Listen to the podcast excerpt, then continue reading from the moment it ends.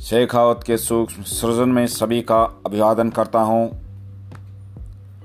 आज आपको किसान के खेतों में लिए चलता हूँ। और आज का विचार है खरपतवार।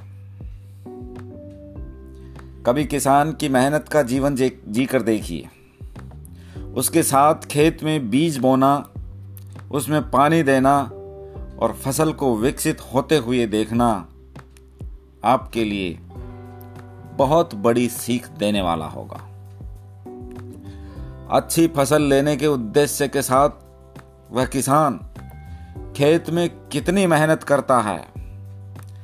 रात दिन खेत में खून पसीना एक करके छोटे छोटे पौधों को बड़ा करता है।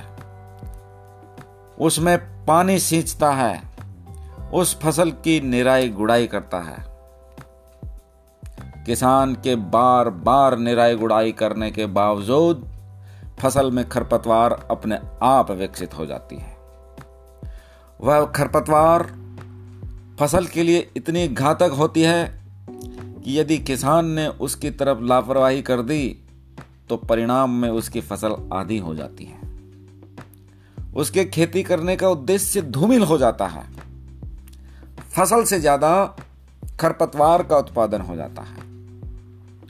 किसान इस खरपतवार के नियंत्रण के बखूबी प्रयास भी करता है, लेकिन इसके बावजूद भी खरपतवार मिटती नहीं है।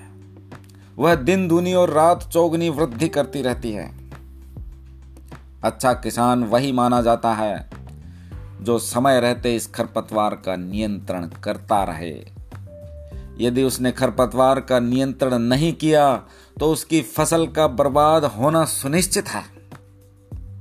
मानव समाज की स्थिति भी उस किसान की फ़सल की तरह मानी जा सकती है। सभ्य और सुसंस्कृत समाज आज खरपतवार की तरह बढ़ रहे असभ्य और आसुरी मानवों के सामने नष्ट हो रहा है। शासन की मान्यताएँ और नियम कानून इस प्रकार से विकसित कर दिए गए हैं कि अनुशासन में रहने वाले सभ्य लोग प्रताड़ित हो रहे हैं और बेसऊर पशुओं की तरह जीवन जीने वाले लोग हर तरह फल फूल रहे हैं। जीवन जीने के मायने जिनको पता नहीं है, वे लोग सभ्य और सुसंस्कृत लोगों पर शासन करने के अधिकार हासिल कर चुके हैं। और सभ्य लोग मौन होकर असभ्यता के सामने नतमस्तक हैं। इन्हीं मौन स्वीकृतियों का परिणाम है इस बेतहासा खरपतवार का लगातार बढ़ते जाना।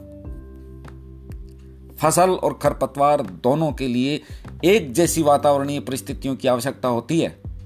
जो पोषण फ़सल के लिए निर्धारित होता है, वह पोषण फ़सल को न मिलकर खरपतवार को मिलने लगे तो किसान को फ़सल नहीं प्राप्त हो सकती। उसकी मेहनत और खून पसीना बेकार हो जाएगा। इसलिए किसान समय समय पर फ़सल में उग आई खरपतवार को नष्ट करता रहता है।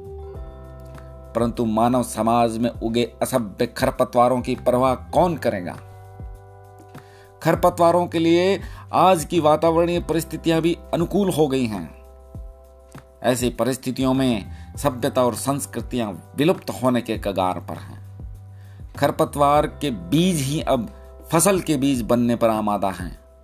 ऊपर से फ़सलों की आपस की लड़ाई फ़सलों के नष्ट होने में खूब साथ दे रही है। खरपतवार का आधिपत्य एक दिन पूरी फ़सल को चौपट करके रहेगा। यदि समय रहते किसान अपनी नींद से नहीं जागे तो खरपतवार नियंत्रण बहुत ही मुश्किल हो जाएगा। और एक बार यदि खरपतवार बढ़ गया तो आने वाली फ़सलों के लिए भी उसका नियंत्रण मुश्किल हो जाएगा। अतः है किसानों, नींद को त्यागो, अपने खून का पसीना बनाकर खेत में निचोड़ो। और हाथों में खरपतवार को काटने के औज़ार उठा लो। अन्यथा वह खरपतवार सारी की सारी फ़सल को नष्ट करके रहेगी। सुनते रहिए शेखावत के सूक्ष्म सृजन। धन्यवाद, सुप्रभात, आपका दिन शुभ हो।